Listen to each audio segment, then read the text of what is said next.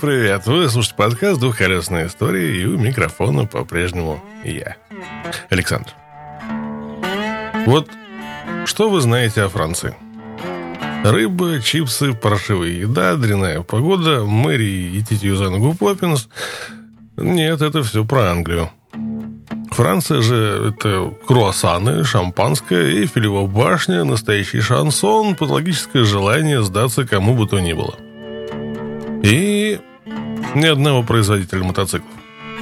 Да, да, не удивляйтесь. Вот на этом моменте, конечно, вылезут критики и начнут задвигать о том, что Франция производит Шерка, ну, красача, о которых у нас слышали единицы, и Маш, который производит ретроциклы с коляской. Да, привет, Урал. Вот только у Маш слегка узкоглазые хозяева, которые в оригинале называются Сима, и вся продукция Маш, как две капли воды, похожа на, кита... на китайский Шайн Рэй. Так что не надо мне тут рассказывать про французские мотоциклы. Нету их.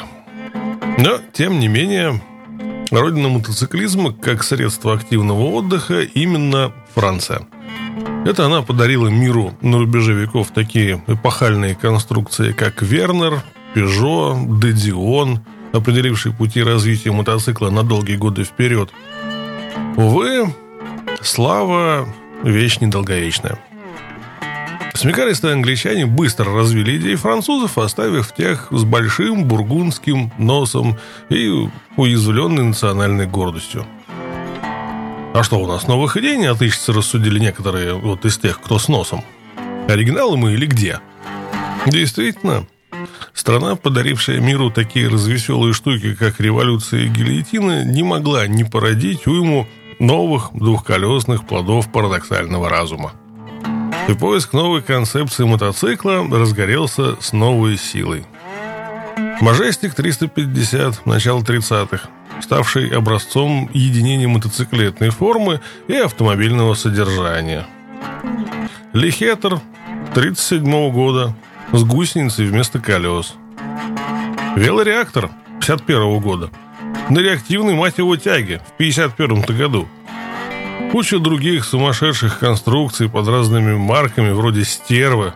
Да-да, была и такая. Я уж не говорю о гоночных ВАТ и Эльф конца 70-х, начала 80-х, переполошивших мир мото-гран-при своими неординарными решениями ходовой части – а также полноприводный эндуро Савар конца 80-х. Параллельно рождались и мотоциклы традиционной концепции, также часто блиставшие неординарными техническими решениями, но эти аппараты всегда были в тени своих немецких и английских конкурентов, и к началу 60-х таких машин осталось раз-два и обчелся. Большой французский мотоцикл умер, уступив место на конвейере мопедам и прочим 50-кубовым аппаратом. А местные мотоциклисты удовлетворялись импортом на радость иноземцам. Патриотизм французов в очередной раз получил пинок под зад. Ну, собственно, какой истинный патриот с этим смирится? И вот собрались как-то за бутылкой бургундского трое. Звали их Луи Бакар, а, Доминик Фаварио и Тири Гранж – Посидели, порассуждали. И нет, выяснять степень уважения друг к другу они не стали. Задача перед ними стояла иная. Выпуск больших мотоциклов истинно французского происхождения. А почему бы, собственно, и нет? Ходовая часть не проблема, а мотор... А что бы автомобильный не взять?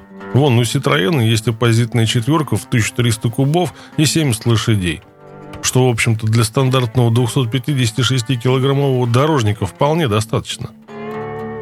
В результате творческих изысканий троицы родился аппарат марки BFG. Фанаты Дума, расслабьтесь. Это всего лишь Бакар Фаварио Гранж, а не Fucking Gun. И производство всего аппарата началось в 1981 году на заводе, помпезно названном Moto Française Увы, истинных патриотов среди покупателей оказалось слишком мало. Худо-бедно просуществовав в основном за счет заказов от дорожной полиции 4 года, завод закрылся. Но не смирившийся с провалом и оставшийся в гордом одиночестве Луи Бакар все же решился повторить попытку. На сей раз силовые агрегаты, рядные четверки о восьми клапанах, были позаимствованы от автомобилей Peugeot. Потребителю предлагалось на выбор 100-сильный 1300-кубовый и 85-сильный 1400-кубовый карбюраторные моторы, а также для скупердяев и оригиналов 1400-кубовый 60-сильный дизель. Увы, и тогда одного патриотизма французов не хватило, чтобы возник достаточный спрос на эту технику. То ли его забила слишком высокая цена аппарата, то ли бигбайки стали выходить из моды, то ли дизайн подкачал, так или иначе. Но марка Бакарда прожила лишь три года, и в 1990 году факт ее существования стал достоянием истории. Часть державы на мотоциклетном рынке защищали лишь полтинники производства Peugeot МВК, в конце концов побратавшиеся с японцами, да небольшая мастерская «Барига», которая лудила свои шоссейники и супермотарды с 600-кубовыми четырехклапанными одностволками от австрийской «Ротакс». Этим временем на европейский мотоциклетный небосклон начала восходить звезда по имени Саша Лакик – его творения, зачастую ломавшие все устоявшиеся представления о стилистике машин, произвели фурор в мире двух колес. Вспомните хотя бы Априлию Shiver или Бимоту Mantra. Итальянские шедевры ваял Саша-француз. Впрочем, упрекать Лакика в непатриотичности язык не поворачивается хотя бы потому, что он автор внешности многих неординарных творений дизайн-ателье «Boxer Bikes» из Тулузы. Неудивительно, что именно Саша стал шеф-дизайнером новой фирмы, которая летом 95 -го года решила выпускать настоящие французские мотоциклы под маркой «Ваксан». Задача перед его командой стояла серьезная. Создать максимально унифицированное средство передвижения, ну, то бишь мотоцикла, на базе единой двойной открытой рамы – и V-образные поперечные двойки с углом развала в 72 градуса. Последняя была разработана в двух вариантах, различавшиеся рабочими объемами в 1000 и 1240 кубиков. Все это напоминает игру в кубике, которую затеяли английские триумфы. Только модели семейства Ваксан должны были отличаться друг от друга куда радикальней. Как вам, например, созданные на одной основе полураздетый спортбайк – и мать его Чоппер. Общее в биографиях Ваксаны и Триумфа то, что о рождении новой марки не знал никто вплоть до лет 97-го, когда просочившиеся в сеть сведения произвели эффект разорвавшейся бомбы. Еще сильнее бабахнуло на, фронт, на парижском мотосалоне э, осенью того же года. Тогда, собственно, изумленные публике продемонстрировали сразу три новые модели фирмы, две из которых уже вовсю готовились к производству – Собственно, что же это было? Все эти три модели – это Roadster, Cafe Racer и Scrambler, построены на единой агрегатной базе. Ее основа, как я уже говорил, литровый ветвин жидкостного охлаждения, вставленный в раму, собранную из стальных труб и литых алюминиевых элементов, соединенных друг с другом болтами. Идентичные подвески, телескоп перевернутого типа спереди и маятник с моноамортизатором, расположенным горизонтально под двигателем сзади – Произведено все это дело голландской фирмой White Power. Кстати, руководил созданием вот этой вот замечательной механики Ален Шевалье, а прославился он в 80-х годах снарядами для мото-гран-при и мотогонок на выносливость. Выплясывали вокруг всей этой печки Саша Лакик и другой дизайнер Баксана Стефан Валдай. Они создали абсолютно не похожие друг на друга модели. Первым родился Родстер. Аппарат Неоклассик, чья внешность э, ведет родословную от прототипа Shiver. А его, собственно, спроектировал Лакик э, несколько лет назад для итальянской Априлии. Скрэмблер также, собственно, обращен в прошлое. Он воспевал внедорожные мотоциклы 60-х и одновременно продолжал тему своего тезки, спроектированного Сашей для боксер Байкс.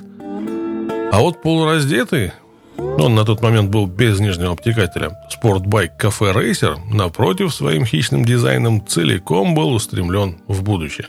Что же касается технических отличий машин, то они свелись к разным колесам, передним тормозам, выпускным системам, до более высокой степени форсировки мотора у Кафе Рейсера. Но это, как оказалось, было еще не все. На подходе было еще два варианта – туристический крузер и а американский кастом. И оба они были оснащены моторами увеличенного до 1240 кубов рабочего объема.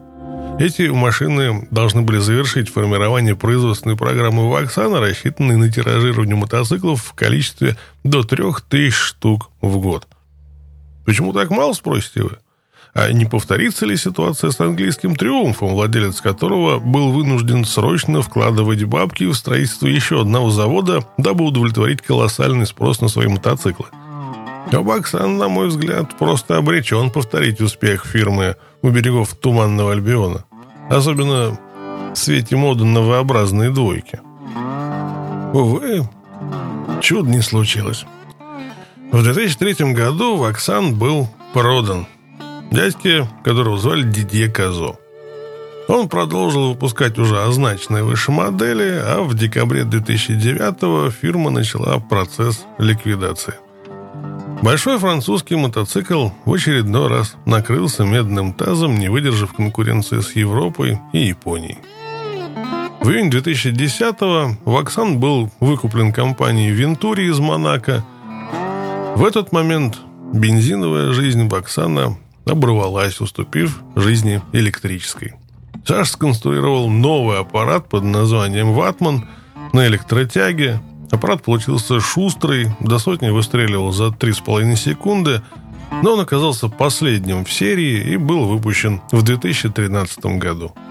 С тех пор Ваксана не видно и не слышно. Вот такая вот история.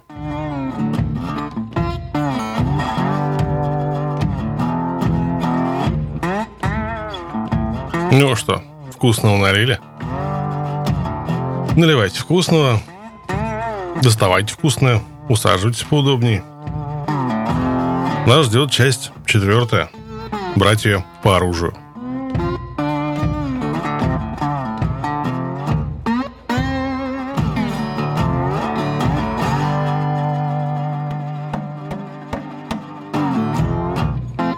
Глава девятнадцатая. Передача нашивок. Война в Скандинавии наконец закончилась. Как бульдожья тусовка, так и кенские специальные шоу добились больших успехов, принесших больше доходов, чем когда-либо. Но когда вслед за летом 1997 года наступила осень, у ангелов ада в Британии причин радоваться не было – Отверженные Мидленда продолжали расширяться весьма быстрыми темпами. В середине 90-х годов они обеспечили нашивками еще четыре клуба, включая мотоклуб «Редкая порода» в Ливерпуле, два клуба в Уэльсе, «Бездомные и прихвостни», последний из которых возглавлял Стюарт Доусон по кличке Чудак, пожизненный член клуба и опытный политик, который быстро приобрел влияние среди отверженных. Расширение запрежней горизонта заставило клуб изменить в нашивке нижнюю полосу с названием «Мидленд». В 1995 году оно изменилось на Англия. На всю территорию, которой претендовали только ангелы ада. Хуже того, несколько других клубов теперь овладевали территориями, которые соперничали с их собственной территорией. Особую тревогу вызывали изгои – Группа, образовавшаяся в 1969 году и стремившаяся оставаться до тех пор независимой. Пользуясь необычной для мотоклуба доброжелательностью средств массовой информации, они добились известного уровня популярности в 1985-м, позволив команде телеоператоров из BBC снять документальный сериал под названием «40 минут». Основные эпизоды фильма включали многочисленные сцены приема наркотиков 30 с лишними членами клуба – а также съемку президента Трэмпа, рассказывающего о своем отношении к такой практике. Когда парни в форме, они могут брать наркоты сколько хотят. Сколько кокаина, столько пожелают. При условии, что это не попадет в их кровеносные сосуды. Я не позволю им колоться. Из-за иглы я потерял очень много хороших парней – при том, что несколько членов клуба отбывали тюремные сроки за насилие и незаконное использование оружия, к этому клубу нельзя было относиться беспечно, даже если некоторые люди воспринимали его как нечто забавное. Через несколько лет после выхода документального фильма группа представителей рекламных агентств связалась с изгоями с намерением использовать их в своей компании. После личного знакомства клуб был отвергнут в качестве клиента на том основании, что его члены просто не выглядели как настоящие байкеры. В середине 90-х клуб значительно разросся. Он насчитывал около 200 членов, распределенных по девяти чаптерам Лондона, Эссекса, Грейт Ярмуте в Норфолке – Члены последнего чаптера были среди байкеров, которые объединили силы с ротаями для нападения на здание клуба «Язычники» в Лимингтон-спа в 86-м. Изгои наблюдали, как другие банды вокруг расширяются и решили поступить так же. Они связались с небольшим мотоклубом в Хартфордшире, известным как э, «Забытое племя», на предмет превращения его в кандидатский чаптер до передачи ему нашивок. Когда произошла утечка информации об этом плане, ангелады решили помешать его осуществлению. Летом 1997 года они навестили клуб «Забытое племя» и предложили наиболее подходящим членам шанс присоединиться вместо изгоев к ним. В то же время было направлено приглашение присоединиться к более крупному клубу нескольким изгоям – это была скорее угроза, чем предложение, признавался позже один изгой.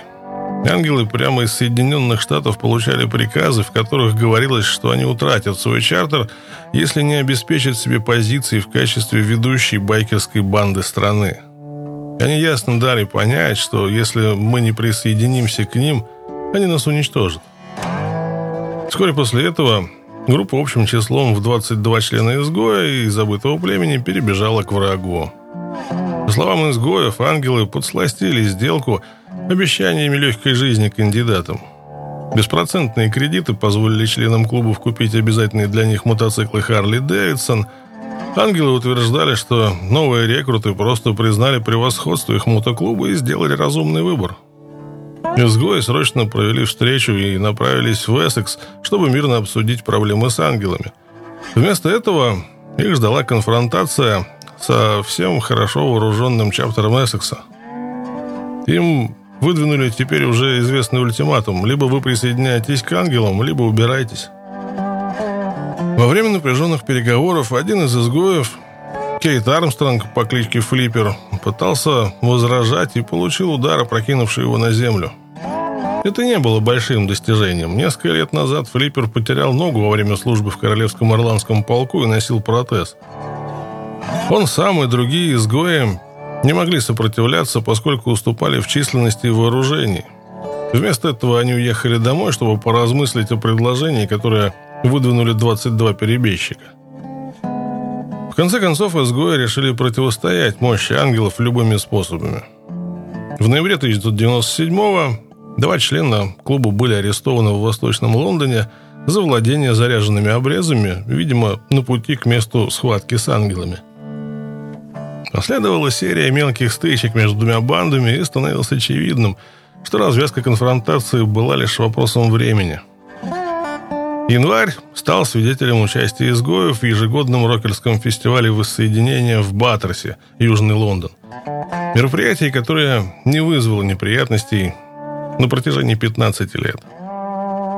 Толпа рокеров, 1700 тедди-боев с волосами, смазанными бриолином, и байкеров была в приподнятом настроении, предаваясь пьянству и танцуя ночь напролет, когда служба безопасности заметила высокого парня с нашивками ангелов ада, пересекающего танцплощадку.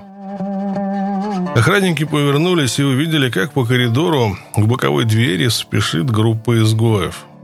Развернувшись назад, они теперь увидели, как в одном месте собираются около десятка ангелов, а перед ними вышагивает высокий парень. Позднее они отмечали, что зрелище походило на фильм о Диком Западе, когда люди расступаются, чтобы пропустить кого-то. Между тем, к Центру искусств в уличном театре подъехал на мотоцикле Кейт Армстронг по кличке Флиппер.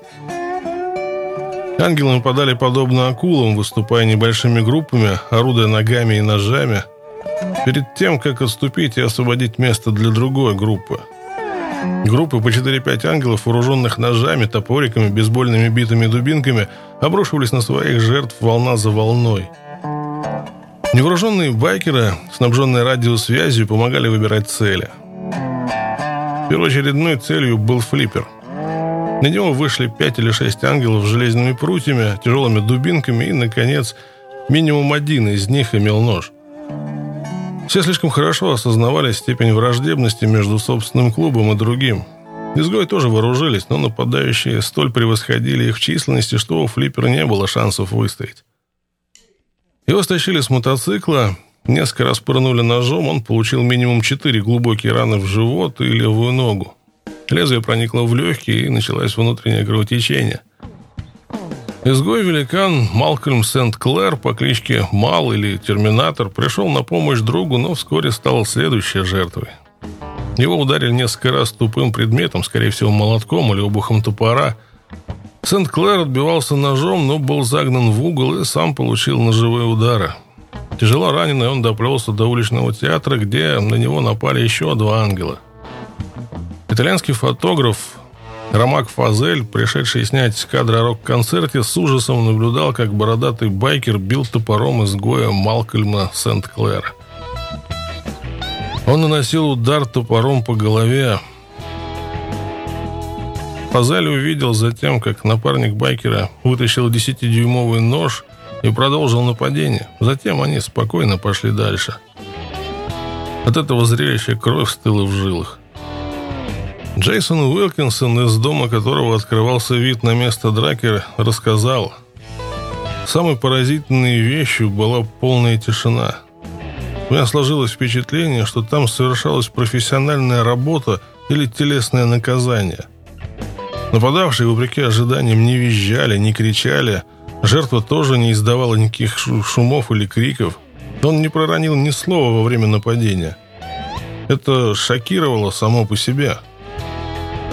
Сразу после этого услышали, как один ангел, нападавший на мистера Сент-Клэра, говорил «Я достал ублюдка! Я достал его! Я его прикончил!» Изгоя Дэвида Трерна по кличке Диди тоже ранили в схватке. Трерн отказался давать показания, несмотря на серьезные ранения. Ангелы, оказывается, преследовали тем вечером вполне конкретные цели. Весь инцидент, по словам одного свидетеля, длился пару смен огней светофора. Фазель заметил, как двое нападавших садились в «Вольво» и записал номер автомобиля на салфетке. Номер вывел на Роналду Уэйта, вице-президента чаптера ангелов в Эссексе. Это отделение называли командой с топорами.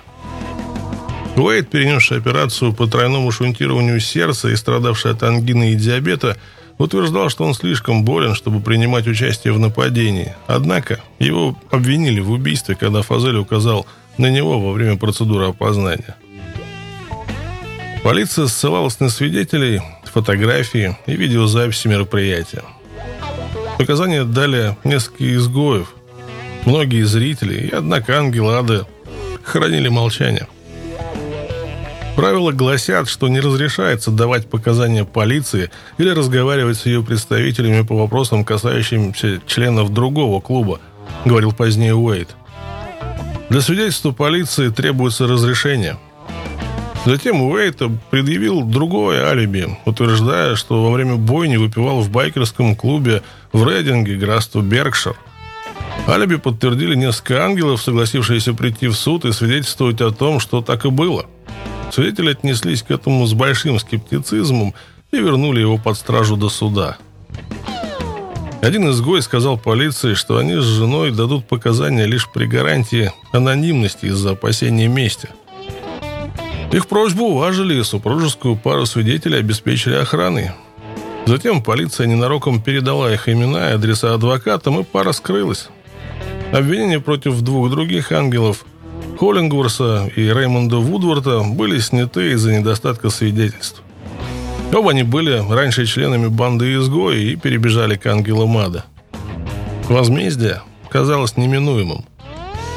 В июле 1998 года Национальная служба криминальной разведки, НСИС, в то время эквивалент ФБР в Соединенном Королевстве, предупредила 37 отделений полиции в Англии и Уэльсе о возможности вооруженного конфликта с использованием автоматического оружия и взрывчатки байкерскими бандами в течение лета.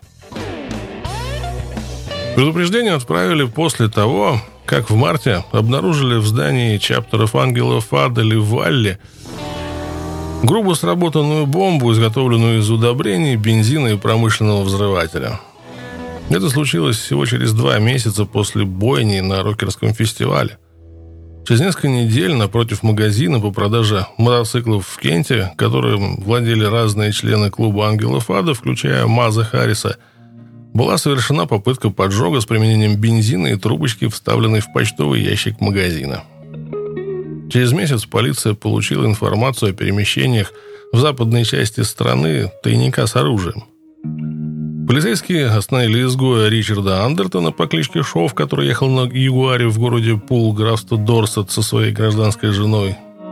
У него за поясом брюк торчал заряженный револьвер Смит Вессон калибра 45 миллиметров – в карманах, как ни странно, обнаружили запасные патроны. В его машине нашли амфетамин, коноплю, экстази вместе с весами и запечатанными мешочками. Обыск его квартиры выявил дополнительное количество наркотиков, сотни обоим для обреза и тысячи патронов 9 миллиметров. Особое беспокойство детективов вызвало обнаружение большого количества разрывных пуль с полостью в головной части, которые расширяются при ударе, причиняя максимум вреда. Такие пули запрещены Женевской конвенцией из-за колоссального разрушающего эффекта. Обнаружили также списанное оружие, включая пистолет-пулемет УЗИ, автомат АК-47 и реактивный гранатомет. Оказалось, что Андертон был приставом клуба изгоя и отвечал за вооружение – Детективы подозревали, что оружие было закуплено на выручку от наркоторговли. Хотя нашли большое количество 9-миллиметровых боеприпасов. Оружие к нему в помещении не доставало, и это заставило предположить, что остальное оружие все еще циркулирует среди 200 с лишним членов клуба. После ареста Андертон утверждал, что его предупредили о составлении ангелами списка смертников, содержащего имена нескольких изгоев, которых следовало уничтожить на месте. Опасаясь за свою жизнь, Андертон переехал из Эссекса в Дорсет и вооружился обрезом для самозащиты. Он говорил, что другое оружие и наркотики хранились у него дома как в наиболее надежном и безопасном месте. Раньше Андертон был кандидатом клуба «Ангела Ада», и бросил он его по неизвестным причинам, и, по слухам, ангелы включили его в список смертников, потому что считали изменником. На следующей неделе двоих изгоев расстреляли на улице, когда они покидали бар «Семья» рядом с их чаптером в Майленде на востоке Лондона. По ним было сделано минимум шесть выстрелов из автоматического оружия. Стрелок скрылся на мотоцикле, жертвы выжили – но отказывались сотрудничать с полицией, так что расследование заглохло, так и не начавшись. В связи с предупреждением, сделанным НСИС, Ангелады обратились в службу с просьбой сообщить подробности. По словам Макса Харриса, в НСИС ему сообщили, что служба держит под подозрением 15 человек. Она обнаружила некоторое количество симтекса, пластической взрывчатки, которым, по ее предположению, они владели. Источник информации службы не раскрыли. Далее полиция Уорикшира попросила ангелов ада отменить фестиваль бульдожей тусовки. Те отказались, и мероприятие проводилось под охраной многочисленных полицейских и обошлось местному бюджету в 140 тысяч фунтов стерлингов. Бывшие язычники Уорикшира, которые превратили в Уорикширский чаптер отверженных Мидленда, наблюдали убийства, последовавшие на фестивале воссоединение рокеров с выражением лиц, которое можно определить как кривая усмешка. Что касается отверженных, то они считали изгоев такими же врагами, как и ангелов.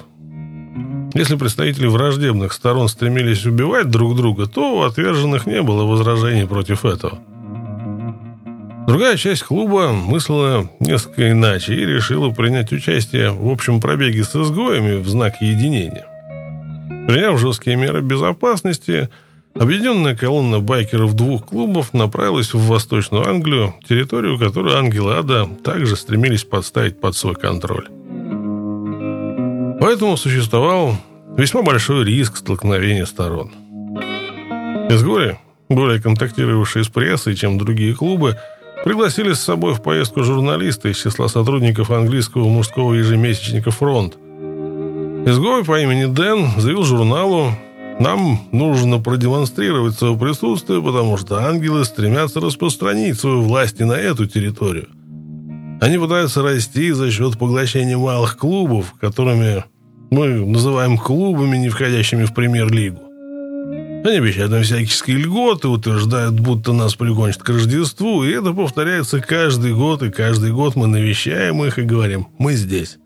Ангелы знают, что мы на этой территории. Мы следим за ними, и они поступают так же. Когда мы сидим в пабе, как сейчас, то организуем три кордона безопасности на различные дистанции. Поэтому мы имеем надежное оповещение об опасности. Каждое место, где мы останавливаемся, предварительно оценивается с точки зрения безопасности. Пробег пошел без сучка и задоринки, но, несмотря на браваду, оба клуба понимали, что будущее не сулит ничего хорошего.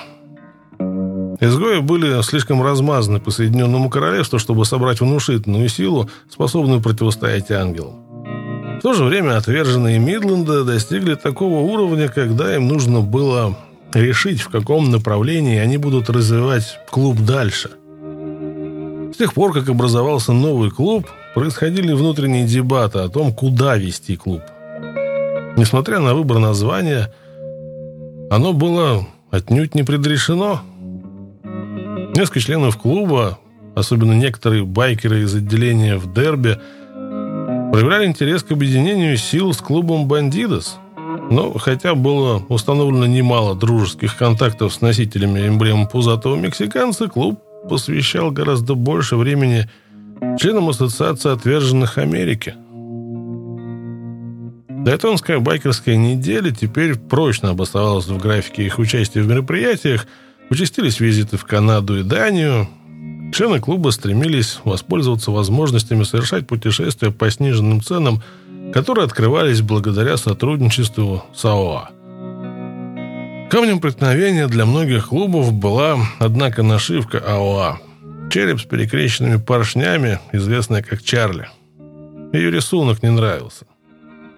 Отверженных Мидленда велись также разговоры о том, чтобы побудить АОА заменить рисунок нашивки на изображение черепа с перьями, который они некогда использовали. Но Американская ассоциация была слишком могущественной, чтобы даже принять к рассмотрению это предложение. В ассоциации нуждался клуб отверженный Мидленда, а не наоборот. «У нас один путь. ВАОА» стало девизом клуба. Другим камнем преткновения был вопрос о том, какой именно организации станут отверженные Мидленда. Хотя говорили, что смыслом существования клуба является байкерство и братство, все отлично понимали, что деятельность международной АОА распространяется гораздо дальше этого. Канадцы наживали миллионы на наркоторговлю, так же, как и различные чаптеры в Европе. Кроме того, существовала проблема Флориды – Член клуба Майк Лин, ставший информатором, начал тайком записывать заседания Совета клуба вскоре после первого визита отверженных Мидленда. Его свидетельства быстро породили обвинения отделения в убийствах, незаконном обороте наркотиков и вымогательстве. Это произвело сильное впечатление на членов клуба. Вайкер, забиравший отверженных из аэропорта, Глен Кларк по кличке Флайбол, оказался в тюрьме с пожизненным сроком и решил сотрудничать с властями. Это, в свою очередь, привело к тому, что согласились давать показания ДК и Уэйн Хикс. В короткое время власти добыли достаточно доказательств, чтобы обвинить самого Така Боумана, что они сделали летом 1997 года. Они обвинили его в ряде преступлений, включая три убийства, организацию трех взрывов, а также причастность к незаконному обороту наркотиков, вымогательству, незаконному хранению оружия и разбою. Обвинение выдвигалось в рамках акта о коррумпированных и находящихся под ракетирским влиянием организациях. Така немедленно ударился в бега и стал первым из членов мотоциклетной банды «Отверженные», помещенным в список 10 самых разыскиваемых ФБР лиц. Он оставался на свободе до 99 года, когда его арестовали во время попытки увидеться со своей семьей в Мичигане. Во время продолжительного судебного процесса в 1999 году его приговорили к 60 годам заключения ожидалось, что он умрет за решеткой. Несмотря на такое суровое отношение так к стукачам, ближе всех к нему оказались его злейшие враги. Хотя отверженные Мидленда могли сколько угодно считать, что американские отверженные не имеют к ним никакого отношения, они понимали неизбежность вовлечения во все виды деятельности АОА, если бы они присоединились к ней. Они неминуемо превратились бы из клуба в банду.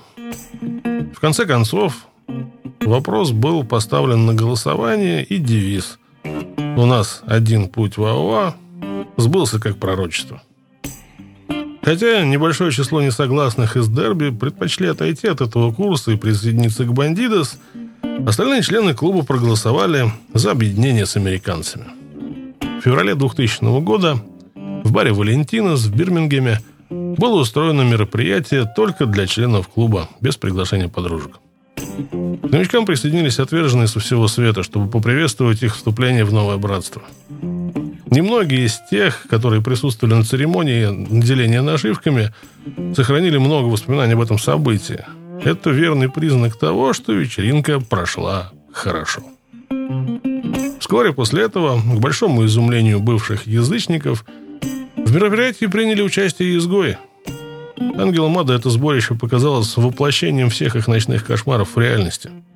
Их доминирование в байкерском мире Соединенного Королевства сошло на нет – при их общей численности, приближавшейся к 250, британ, британские чаптеры АОА насчитывали минимум на 100 человек больше. Смена названия требовала и организационных изменений.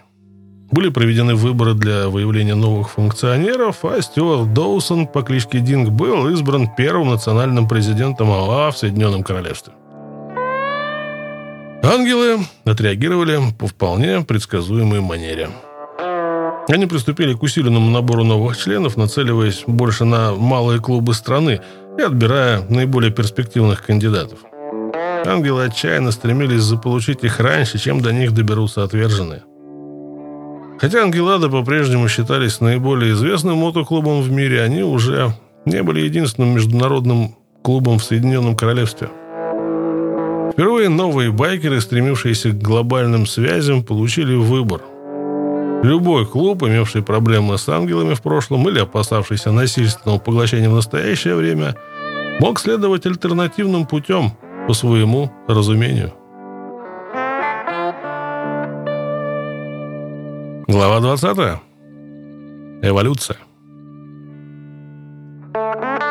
В июне 2001 года Motorcycle Association Group, защищающая права мотоциклистов Соединенного Королевства, призвала к упразднению фестиваля «Бульдожья тусовка» на том основании, что Ангелада были не способны его организовать. Вскоре после оглашения этого призыва президент МАК Нейл Ливерсидж получил несколько серьезных угроз, и к тому же инициатива не встретила понимания у властей после того, как и Совет Стратфорда, и полиция Орикшира заявили, что это мероприятие не доставляло им проблем за всю 15-летнюю историю его проведения – Несмотря на то, что ангелы могли порой отчебучить что-либо, бульдожья тусовка отличалась почти полным отсутствием неприятностей. Постоянным посетителем фестиваля известна история, когда человек, потерявший свой бумажник с двумя стами фунтами стерлингов внутри, пошел в бюро находок, ни на что не надеясь, однако получил утерянную вещь со всей наличностью. Мероприятие 2001 года было самым крупным на тот момент. В нем приняли участие почти 25 тысяч байкеров. Также давали представления такие группы, как Nerror Vision, Reef, Feeder, The Fall. Несмотря на проливной дождь, превративший многие площадки в нечто похожее на грязное болото, четырехдневный фестиваль прошел без сучка и задоринки. Беда пришла в последние часы мероприятия. В воскресенье, после полудня, по завершению тусовки – Небольшая группа франко-канадских ангелов на трех мотоциклах в праздничном настроении ехала в Лондон по южной магистрали М40, когда внезапно подверглась нападению. Седан темного цвета, который некоторое время следовал за байкерами, вдруг ускорился и въехал в промежуток между ними. В окне пассажиров показался пистолет, и прежде чем машина умчалась, раздалось несколько выстрелов.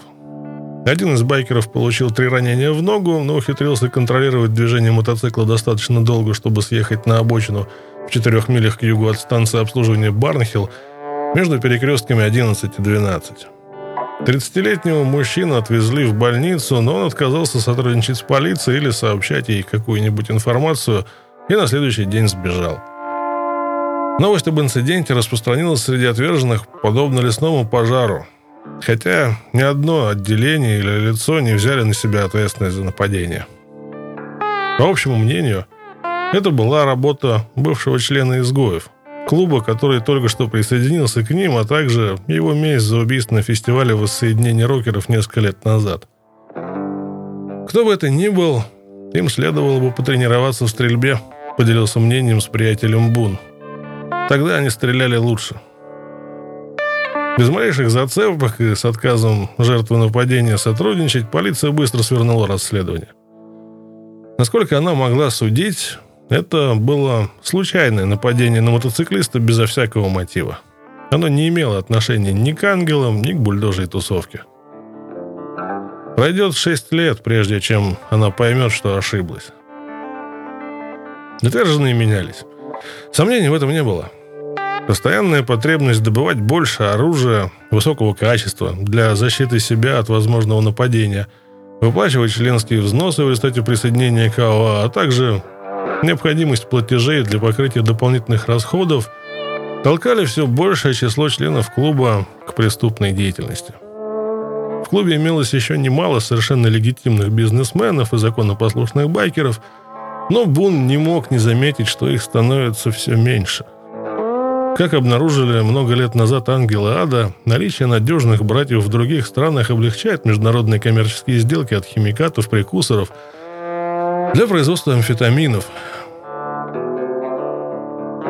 Наконец, президент Динг лично координировал большую часть незаконного оборота наркотиков, организуя поездки в Северный Уэльс, представители отделений со всей страны для снабжения его наркотиками на постоянной основе. Десятки отверженных совершали в тюрьмах и за их стенами преступления в диапазоне от сделок с наркотиками до нападений с применением огнестрельного оружия и угона транспорта. Один из них даже организовал собственную ферму по выращиванию конопли в отдаленном поселке Уэльса. Долговременная подружка Буна, Алиса, часто негодовала по поводу его загруженности работы в клубе и того, что она не занимает главного места в его жизни. Теперь же его растущая вовлеченность в криминальную деятельность и постоянные нелады с законом вывели ее из себя, и она в конце концов решила с ним расстаться. Бун был удручен – он хотел бросить клуб ради Алисы, но в конечном счете не нашел в себе силы порвать с организацией. Вместо этого он еще глубже увяз в бизнесе. Он заслужил репутацию хладнокровного дельца в критических ситуациях и постоянно принимал звонки от импортеров, связанных с клубом, которые в последнюю минуту сталкивались с серьезными проблемами и нуждались в посторонней помощи. «Надо снова постараться, Бун», — говорили ему. Ты должен постараться для нас. Он должен был бросать все и напрягать все силы. Но его щедро вознаграждали за усердие. Каждый раз на сумму в 10 тысяч фунтов стерлингов. Примерно в это время в жизнь Буна вошла Элиф. Это была брюнетка потрясающей красоты со слепительной улыбкой и страстью к приключениям. Она не колебалась, вступала в отношения с членом отверженных, занимающим довольно высокое положение. Заметив цвета Буна во время одного классического шоу на севере Англии, она помчалась за ним к пивной палатке. «Ну, расскажи мне о себе. На что ты живешь?» – спросил Бун. «Эй, пес Змеилов, тебе не обязательно это знать. Не означает ли это, что ты из полиции?» «Нет, я не из полиции. Налоговый инспектор?» Она хихикнула, циркнув белизну идеального ряда зубов. «Нет, я не налоговый инспектор». «Тогда я не понимаю. Это все, что меня беспокоит. Тебе действительно не надо знать». «Черт, а ты, случайно, не журналистка? Это ведь чреват неприятностями». «Нет, и не это», — сказала она, глубоко вздохнув. «Я стюардесса». Бун опешил. «Стюардесса? Это уже лучше. Бьюсь об заклад, ты великолепно выглядишь в форме». Ты не понимаешь. Я стюардесса на дальних рейсах. Отсутствую по 10 дней, и только 4 бываю дома. Парням это не нравится, поскольку они очень скучают по мне. «Кажется, я в тебя влюбился», — сказал Бун. «Что?» «Что касается меня, то график твоей жизни вполне приемлем. Честно говоря, по окончании медового месяца пропадает желание видеть друг друга постоянно, верно? Через 10 дней разлуки мне захочется видеть тебя снова. Мы будем проводить вместе время, но на четвертый день я буду более чем счастлив избавиться от тебя и заняться своими делами. Должно быть, ты думаешь так же? Ну, допустим. Я никогда не думал раньше об этом таким образом. Ну, может, конечно, ты и прав. Элиф жила в Вустере. Это означало, что если бы Буну захотелось проводить ее этим вечером, он должен был проехать минимум один оплот ангелов ада. С учетом высокого уровня напряженности и ожидания отверженными акций возмездия, Бун решил поступить благоразумно и велел кандидату отвезти их домой в автофургоне клуба. Во время поездки Элиф повела разговор о своем бывшем бойфренде. У него вспыльчивый характер, пояснила она. Он был немного шальной и ухаживал за ней несколько навязчиво. Бун внимал без интереса. «Послушай», — сказал он, — «я не собираюсь рассказывать тебе о своих бывших подружках, а ты не рассказывай мне о своих бойфрендах. Это неуместно, и меня это не касается. Уверен, что у парня были проблемы, но в конце концов их можно воспринимать по-разному, так что давай закончим этот разговор». В течение пары недель они тесно общались, хотя так и предупреждала Элиф, она проводила большую часть времени вдали от дома, поэтому им оставалось на пребывание вдвоем мало времени. И это устраивало Буна. За несколькими днями страстной любви следовал период, когда он мог распоряжаться своей жизнью по-своему. Это были славные времена. Лучшие времена. Медовый месяц оборвался внезапно, однажды утром в доме Элиф, когда Буна разбудил шум за окном. Полагая, что кто-то пытается спиздить его мотоцикл, он поднялся, выглянул в окно посмотреть, что происходит. «Наверное, это мой бывший», — сказал Элли, взевая. «Он постоянно здесь вертится, у него нет ключа. Он ничего не может сделать. Ты, вероятно, о нем слышал. Он тоже байкер. Его кличка Терминатор». Бун вздрогнул, просыпаясь окончательно. «Терминатор? Ты имеешь в виду Джеда из Эшфилда?» Вот именно. Из чаптера «Ангелов ада» в Эшфилде. Да. Черт побери, почему ты не предупредила меня сразу? Ну, я хотела тебе сказать, но ты велел мне молчать. Ты не говорила мне, что он из ангелов ада. Он может сюда проникнуть? Ну, он бродит здесь туда-сюда, пытается вернуть меня, но я хочу от него отделаться. Бун понял, что может легко погибнуть. Он не только оказался в глубине вражеской территории, но и еще имел интимную связь с женщиной одного из самых скандальных вояк ангелов ада. И этот ангел был еще достаточно привязан к девушке, чтобы явиться сюда и забрать ее с собой. У Буна при себе не было оружия, не было ничего, чем можно было бы защищаться. Ангел знал район гораздо лучше, чем он. Терминатор также мог вызвать подкрепление гораздо быстрее, чем он. Бун не хотел казаться трусом, но речь шла о здравом смысле и самосохранении. Нельзя ставить себя в положение, из которого нельзя выбраться просто ради женщины. Ему нужно выбраться отсюда. Ты куда? Домой. Сейчас два часа ночи. Это из-за него? Да. То есть нет. Строго говоря, нет. Ухожу не потому, что он твой бойфренд, но потому, что он один из этих чертовых ангелов ада.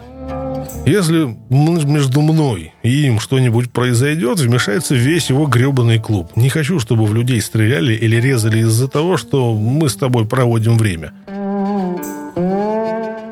Через несколько недель общения Элиф позвонила и сообщила, что ее лучшая подруга Сьюзан, проживавшая в Новой Зеландии, собирается приехать на несколько дней в Англию и хочет посетить некоторые достопримечательности – она поинтересовалась, не сможет ли Бун стать ей гидом и даже приютить ее на некоторое время. Взглянув на фото Сьюзан, Бун согласился. И с самого начала ее пребывание в его доме радовало Буна. Она составила ему хорошую компанию, легко приспособилась к его образу жизни. У него не было причин не доверять ей. Затем, через три дня после прибытия, Сьюзан сообщила ему сногсшибательную новость. Элиф попросила никому не говорить об этом, но я должна тебе сказать. Мой бойфренд является президентом чаптера Ангелов Ада в Новом Южном Эльсе. Блять. Я подозревал кое-что, потому как хорошо ты разбираешься в байкерском деле. Он приезжает на бульдожью тусовку, и я решила прибыть заранее и посмотреть достопримечательности. Это ведь не проблема, да?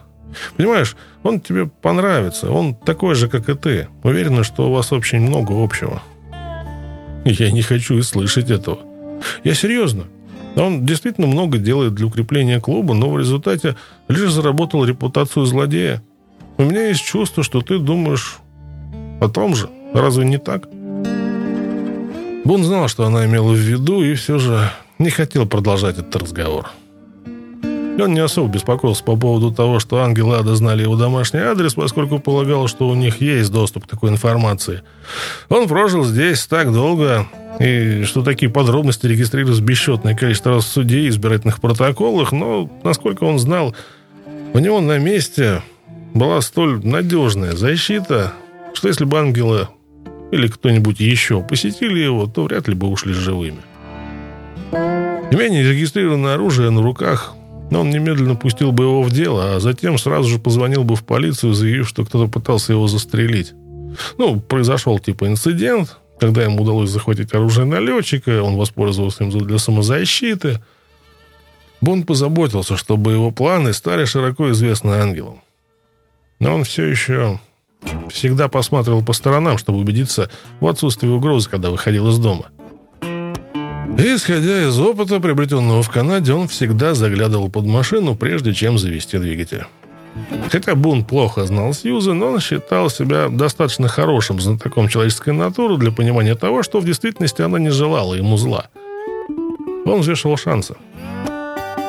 Бун не брал ее в клуб, где могли возникнуть предположения, что она шпионит, изучает систему безопасности, подсчитывает количество отверженных в здании – если бы другие отверженные узнали, что он отпекает подружку высокопоставленного ангела, возникли бы всякого рода осложнения.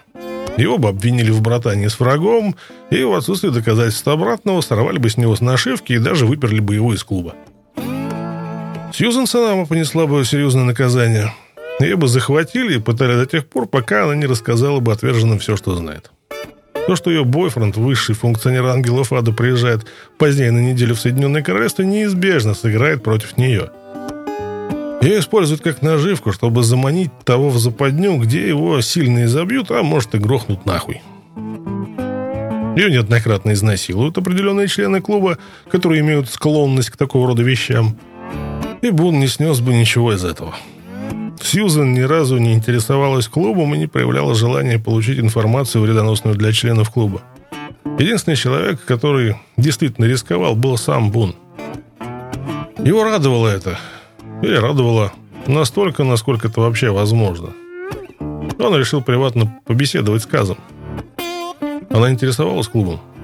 Никогда. Ну, в конце концов, на кону твоя жизнь – ты будешь первым, кто так кончит, если за этим что-нибудь кроется. Я не думаю, я вполне ей доверяю. Ладно, вот что мы сделаем. Тебе придется отойти на некоторое время от клуба. Людям я скажу, что ты на задании или что-нибудь еще. Не приходи ни под каким предлогом, даже с самыми неотложными делами. Что бы ни случилось, держись подальше от клуба. И что бы ты ни делал, не позволяй, чтобы тебя видели рядом с ней.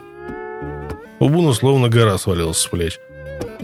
У Сьюзен был длинный список достопримечательностей, которые она хотела посмотреть. Кентерберийский собор, Стоунхедж, Уорвикский замок. Буну нравилось путешествовать с девушками, ему нравилось вести под руку сразу двух подружек. «Должно быть приятно иметь все это великолепие у порога своего дома», — заметила Сьюзен. «Как ты думаешь?» «Ну, я не обращал на него внимания». Впервые со времен вступления в клуб «Язычники» почти 20 лет назад Бун оказался в ситуации, когда у него возникали сомнения в отношении мира мотоклубов и его ценностей. В почти 40-летнем возрасте он имел достаточный жизненный опыт, совершил достаточное количество ошибок, чтобы осознать, что в каждом клубе имеется изрядная доля кретинов, смутьянов, эгоистов и трусов. Имелись также образованные и тактичные люди, которые, однако, не были объединены в одном клубе – он начинал понимать, что нашивка была во многих отношениях несущественна для человека.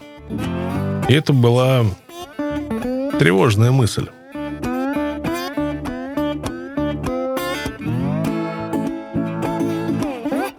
Глава 21. Абсолютная власть. Годы, последовавшие за стрельбой во время бульдожей тусовки, стали свидетелями роста влияния британского контингента АОА. Имея численность байкеров больше, чем любая другая страна в Европе, а также два прибыльных фестиваля «Рок и блюз» и «Чернила и железо», дающих средства, которые можно переслать в материнское отделение клуба, клуб Буна превратился в силу, с которой следовало считаться. Динг тратил все больше времени и денег, путешествуя по свету, встречаясь с другими национальными президентами, координируя деятельность различных отделений. В 2003-м напряженный труд Динка был вознагражден назначением его первым европейским президентом АОА. Званием, которое подтвердило его статус наиболее могущественного клуба «Отверженные» за пределами Америки. Примерно в это же время – он тратил до 20 тысяч фунтов стерлингов в год на зарубежные поездки, посетив только в 2006 году Филадельфию, Чикаго, Флориду, Германию и Мексику. Для Буна и других отверженных такое повышение статуса обошлось весьма дорого. Возрастала потребность добывать все больше и больше денег для клуба законными и незаконными способами. Была запущена торговля рядом новых товаров, носящих байкерскую символику с брендом «Сила». Support you local outlaws. Поддержите ваше местное отделение отверженных. Это дало некоторую остро необходимую сумму наличности. Бренд приобрел популярность среди сторонников ангелов ада, пока те не разобрались в расшифровке аббревиатуры. Динг и другие функционеры клуба продолжали тайное распределение наркотиков среди его чаптеров. Как и прежде, продажа наркоты малыми порциями и обеспечение клуба наличностью получались отдельно его членам. В конце ноября 2006-го отверженные стали первой крупной международной байкерской бандой, открывшей отделение на Дальнем Востоке с наделением полным чаптером клуба в Окинава-Сити. Мотоциклетные банды играли огромную роль в Японии уже более полувека, угрожая неписанному кодексу послушания, господствовавшему в стране с конца Второй мировой. Согласно легенде, первые банды организовали бесстрашные пилоты камикадзе, которым не повезло с возможностью умереть за императора. Они отчаянно стремились к новым испытаниям. К ним присоединились тысячи социальных молодых панков, которые переделали под себя свои байки – удалив глушители, чтобы усилить оглушительный рев двигателя. Они получили прозвище Каминаридзоку – кланы Грома. Пришла беда, открывай ворота. Но вместо междуусобных конфликтов банды их сторонники объединяют силы против того, что они называют общим врагом – против полиции. В Тайоме в 1972 году мотоциклетная банда возглавила 3000 смутьянов в жестокой битве с полицией – в ходе которой подожгли несколько автомашин, разграбили много магазинов. Еще через 4 года в Кобе произошли еще более крупные беспорядки, тогда полиция попыталась остановить незаконное сборище мотогонщиков.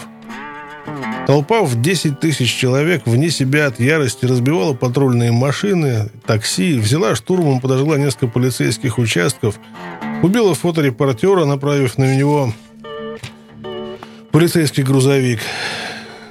Инцидент породил новое прозвище «Банд» – «Басадзоку». Кланы насильников на колесах. В такой же манере, как западные мотоциклетные банды бунтуют против властей, Басадзоку с большим удовольствием стремятся перевернуть вверх дном такие традиционные японские ценности, как вабисаби, изысканная простота, они красят свои байки в яркие цвета, оснащают их огромными ветровыми стеклами, удлиненными сиденьями, спинки которых достигают высоты в 10 футов. Басадзоку представляли собой подходящий контингент для вербовки в Якудза. Но законодательство против них давало гарантию того, что они не станут серьезной угрозой правопорядку в будущем. В начале 2000-х годов полиция задерживала более 100 тысяч байкеров каждый год за дорожное нарушение. А затем приняли закон, по которому полиции разрешалось преследовать толпы зрителей, наблюдавших за мотоциклетными гонками байкерских банд. Басадзоку распались, и вместо них Япония увидела образование клубов меньшей численности, более осмотрительных и пользующихся модифицированными версиями мотоциклов Харли Дэвидсон. Они копировали стиль американских банд. Один такой клуб связался с отверженными на предмет получения чартера и образования японского мотоклуба «Отверженные». По истечении кандидатского периода в несколько месяцев представители Канады, Германии и материнского чартера ОА в Чикаго отправились на Окинаву для участия в церемонии обретения нашивок. Среди гостей были члены канадских и немецких клубов, но основная их группа из десятков человек прибыла из Англии и Уэльса. Сами нашивки вручались Динкам, получившим теперь повышение в качестве президента европейских и азиатских чаптерах отверженных. Это была по всем оценкам плодотворная поездка. «Они не похожи на нас», — говорил Динг Буну вскоре после возвращения из Японии. «Я не уверен, что понимаю полностью, куда они движутся. Но они являются теперь частью клуба, поэтому, если вы замыслите поездку в Японию, то знаете, там о вас позаботятся». Буна не слишком воодушевляла зарубежная экспансия клуба. Дома в Мидлендсе борьба за власть в отделении Орикшира подошла к критической точке. Основной причиной неприятностей был один из новых членов клуба – Саймон Тернер, с которым Бун познакомился еще в конце 90-х, когда тот состоял в шайке угонщиков мотоциклов. Тернер, умеющий достать любую модель на заказ, был весьма опытным воришкой – он восхищался байкерской средой, отчаянно стремился включиться в нее. Бун относился к его желанию сдержанно. У Тернера был скверный характер. Его приговорили к десятилетнему тюремному сроку за то, что он облил бензином человека и угрожал поджечь его, если тот не вернет долг за наркотики.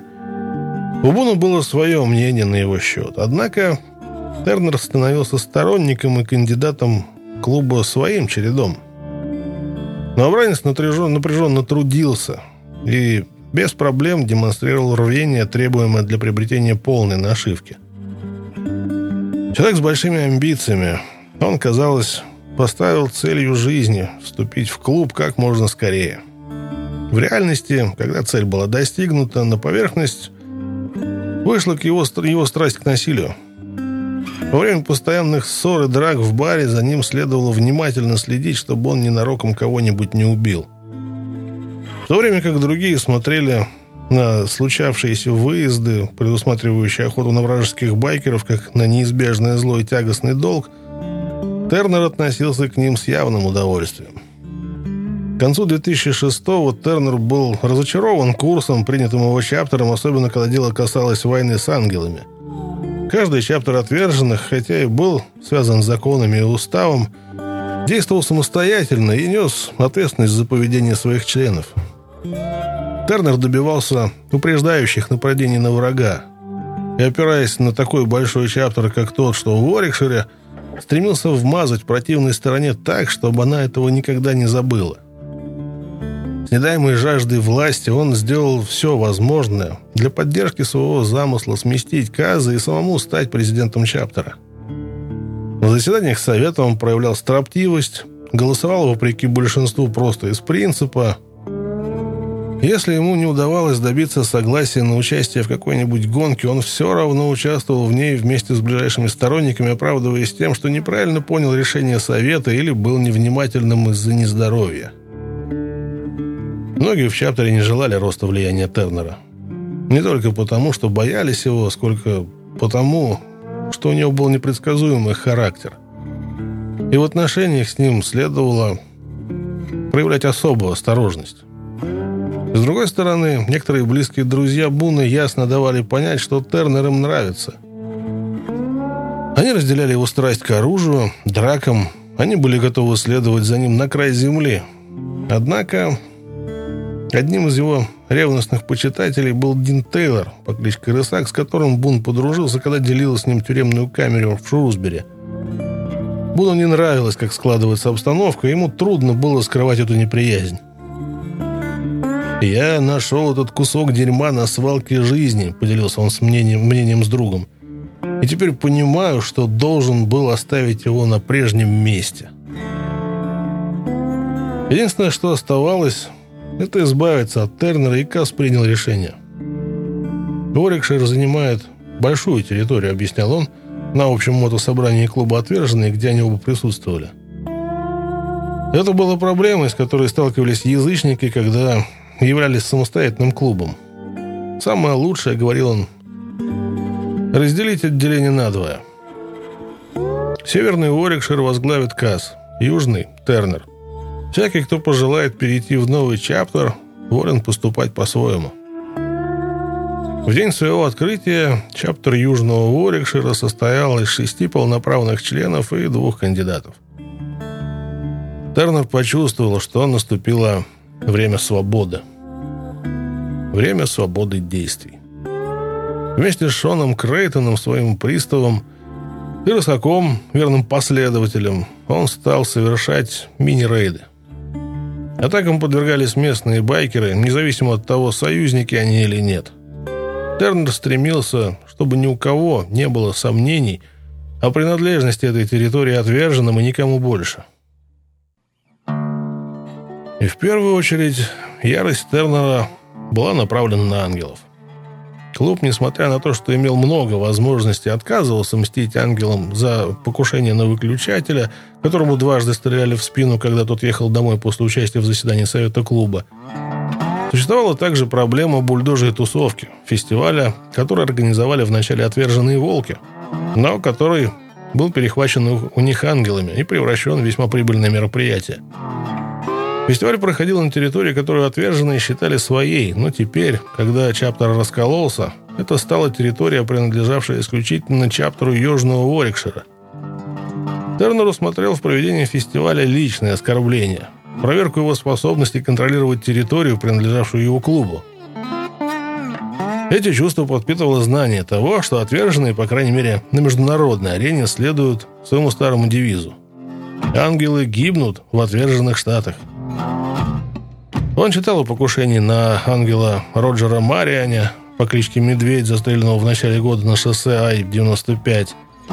Когда возникла идея совершить покушение самим, Тернер и его пристав Шон Крейтон сразу же провели параллель с убийством франко-канадского ангела на шоссе М-40 в 2001 Никого не задержали после обоих инцидентов. Злоумышленники, очевидно, остались безнаказанными. В июне 2006-го Кристофер Леджер, пристав чаптера отверженных в Нью-Гэмпшире, был задержан за убийство человека, который носил футболку с вражеским логотипом. И снова подробности происшествия обсуждались в чаптерах отверженных по всему миру. Рассказывали, как Джон Денакур, носивший футболку с логотипом ангела Фада, которую приобрел в качестве сувенира в прошлый день отца, попытался зайти в бар зала «Три кузины», притона отверженных. Минимум два человека пытались отговорить его от посещения бара, говоря, что его футболка здесь неуместна, но Денненкур их не послушал. Заметили, как Леджер подходит к главному окну и расхаживает. Он начинает раздражаться, пока не приходит в ярость. Через несколько мгновений возвращается на место. Те же самые люди, которые пытались уговорить Денанкура сменить футболку или вывернуть ее наизнанку, теперь Пытались удержать Леджера. Но отверженный байкер вытащил полуавтоматический пистолет и выстрелил, по крайней мере, трижды в сторону Деннкура. Одна из пуль пробила его сердце и убила его, когда тот попытался убежать. В баре было полно людей, но большинство из них настаивали, что были во время стрельбы в туалете и ничего такого не видели. Подружка Леджера, работавшая за стойкой бара, заявила на допросе в суде, что ничего не помнит об инциденте того вечера – то, что люди отказывались давать показания, неудивительно. Главные свидетели обвинения сами были убиты вскоре после смерти Денанкура. Что касается Тернера и остальных членов чаптера Южного Уорикшира, то им оказалось, что отверженные загоняют ангелов в угол. Тернер стремился внести свой вклад для закрепления и развития этой тенденции. На данном этапе, однако, отверженные понесли ряд унизительных поражений. Во всей Америке отверженные ощущали такую силу и уверенность, что решили принять участие в 2006 году в моторалли в Стёрджесе, в Южной Дакоте. Ралли в Стёрджесе – одно из самых многочисленных сборищ байкеров. Проводится оно с 1938 года и привлекает каждый год более полумиллиона участников. Некоторые члены «Ангелов Ада» владеют собственностью в этом районе, и клуб всегда активно участвует в фестивале, продавая товары на тысячи фунтов стерлингов и присматривается к потенциальным рекрутам. Отверженные по традиции держались в стороне. В 1990-м они показались на фестивале, это посещение закончилось вспышкой насилия, когда одного из членов клуба застрелил член банды «Сыны тишины», Через 16 лет на веб-сайте клуба поместили заявление. Правоохранительные органы информированы о намерении мотоклуба «Отверженные» посетить в этом году Стержес. Мы идем туда не для того, чтобы делать какие-то заявления или демонстрировать силу. Мы идем туда полюбоваться Стержесом, познакомиться с историческими достопримечательностями и провести время со своими братьями. Решили принять участие в фестивале Около 300 отверженных, представлявших в целом 191 чаптер. Вместо того, чтобы поселиться в центре фестивальной территории, они обосновались в арендованном кемпинге в Блэк-Хиллз на расстоянии 75 миль от Стержеса. Предположительно, менее сотни ангелов присутствовали в это же время на фестивале.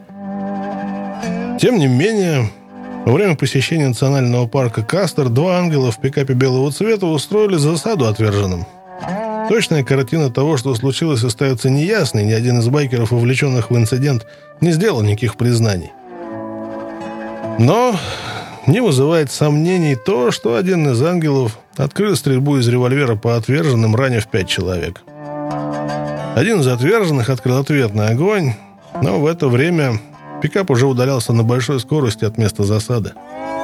Ни один из отверженных во время инцидента не был убит – Однако Тернер был уязвлен тем, что члены его клуба подверглись нападению таким образом. Джим Влахакис, начальник Национального следственного управления, в заявлении для печати сказал, что планирует встретиться с двумя бандами и попытается предупредить любые возможные неприятности. Он добавил, что не исключает возможной акции возмездия. Может, здесь ее и не будет. Может, она случится через месяц где-нибудь еще, заявил он. Тернер сделал собственное уточнение. Возможно, это случится даже по другую сторону Атлантики. С того времени Тернер думал только о возмездии. Ему хотелось послать миру весть о том, что где бы ни были отвержены, там не бывать Ангеломада. Он располагал средствами, мотивацией, а воодушевившись международным опытом, выработал и метод – Самому же Тернеру санкцию на проведение акции возмездия дал никто иной, как национальный президент Джек Розга. Самый главный на планете функционер отверженных. Человек, к которому относились с огромным уважением все члены британского отделения клуба, где бы они его ни встречали. Тем временем Дайтона стало местом ежегодного паломничества для всех отверженных света, и отделения Соединенного Королевства не были исключением. Тернер был там минимум раз и познакомился со многими ключевыми фигурами ведущих американских отделений клуба. Он ценил их деловой подход к байкерской жизни, их серьезное отношение к бизнесу, а Розга в особенности воодушевлял Тернера. Поднаторевший в бизнесе перевозок и владеющий компанией грузового транспорта, которая приносила ежегодный доход в 100 тысяч долларов – Розга явно был избран национальным президентом из-за отсутствия у него в послужном списке уголовных преступлений. Осуждение за мелкое правонарушение в 70-м и нарушение запретительного судебного приказа, добытого бывшей женой, были единственными пятнами на его биографии. Поскольку оба прежних лидера отбывали за решеткой длительные тюремные сроки, отверженные были заинтересованы в выборе человека, который, по крайней мере, имел видимость легального бизнесмена – но все это была маскировка. Согласно обвинению, предъявленному через два года, Розга был ответственен за проведение кампании насилия против врагов отверженных в стране и за ее пределами. В апреле 2007 он дал членам клуба «Зеленый цвет» на возмездие после того, как члены отверженных смертельно ранили у стриптиз-клуба в Джорджии. Он также рекомендовал своему приятелю отверженному почистить свой дом, имея в виду, что некто, подозревавшийся в сотрудничестве с властями, должен был быть убит. Розга потребовал также отомстить ангелам ада за нападение на двух членов отверженных во Флориде. И как раз на этом этапе он издал указ выслеживать и убивать членов соперничающей банды. Что касается Тернера и других членов отделения клуба в Южном Уорикшире, то выполнение этого решения относилось также и к ним – Стрельба по жертве с проезжающей автомашины казалась идеальным способом. Саму машину было бы легко идентифицировать, но от нее и легко можно избавиться. Попасть в мишень на скорости было бы трудно, но Крейтон ничего не представлял на волю случая. Он проводил недели, тренируясь в стрельбе на манекене, который держал дома. Некоторые более молодые члены чаптера не хотели ввязываться в это дело, но их вскоре переубедили. «Вы что, Симпатизируете этим гребаным ангелам? Если нет, то почему бы вам не пойти со мной поохотиться на ублюдков? Роли были расписаны для членов чаптера. Вице-президент клуба Дэйн Грассайт должен был вести главную машину. Крейтон должен был сидеть на переднем пассажирском сиденье с револьвером, а Тернер на заднем с другим револьвером. Крейтон, как более меткий стрелок, должен был целиться в сам объект. Тернер в байк с целью вывода его из строя. Даже если первый выстрел окажется промахом, выведение из строя тяжелого мотоцикла Харли Дэвидсон, мчащегося на скорости в 80 или 90 миль в час на оживленной автомагистрали, имело бы роковые последствия. И миссия была бы выполнена. На случай, если бы ангел, выбранный в качестве жертвы, выжил в результате первого покушения, были наготове многочисленные запасные варианты реагирования на непредвиденные обстоятельства. Дин Тейлор ехал чуть позади, на белом рейндж-ровере, вместе со стажером Карлом Гарсайдом, младшим братом Дэна, и Яном Кэмероном, в то время как последний участник акции, казначей клуба Малькольм Булл патрулировал район на Ленор-Агуне, выступая в качестве посредника между двумя транспортными средствами. Что бы ни случилось, к концу дня хотя бы одного ангела следовало прикончить. 9 августа 2007 в первый день бульдожей тусовки команда стала проводить разведку сети дорог вокруг фестиваля, совершая тестовые пробеги в соответствии с планами покушения. Саму операцию запланировали на воскресенье, и семеро байкеров собрались в этот день в 5 утра, ожидая подходящую жертву. Ею следовало быть ангелу исключительно с полной нашивкой. Покушение на кандидата или на сторонника ангелов ада не было абсолютно никакой выгоды ангел должен быть следовать в составе небольшой группы. Если бы ангелов было слишком много, возник бы риск преследования нападавших и их поимки со стороны оставшихся байкеров группы. Если бы в составе группы было два или три байкера, то оставшиеся в живых остановились бы для оказания помощи павшему собрату. В случае удачи байкеры могли бы столкнуться друг с другом, что увеличило бы число жертв среди ангелов. Чуть раньше часа дня Команда нападавших заняла в ожидании позицию на придорожной площадке для автомобилей шоссе А-46, когда была замечена подходящая цель. Ангел с полной нашивкой ехал впереди. За ним следовал кандидат, а дальше байкер, оказавшийся стажером. Гарсайт нажал на педаль, преследуя байки на протяжении следующих миль 30, настигая их с каждой секундой. И вот Настало время отличиться членам чаптера «Отверженные» Южного Уорикшира.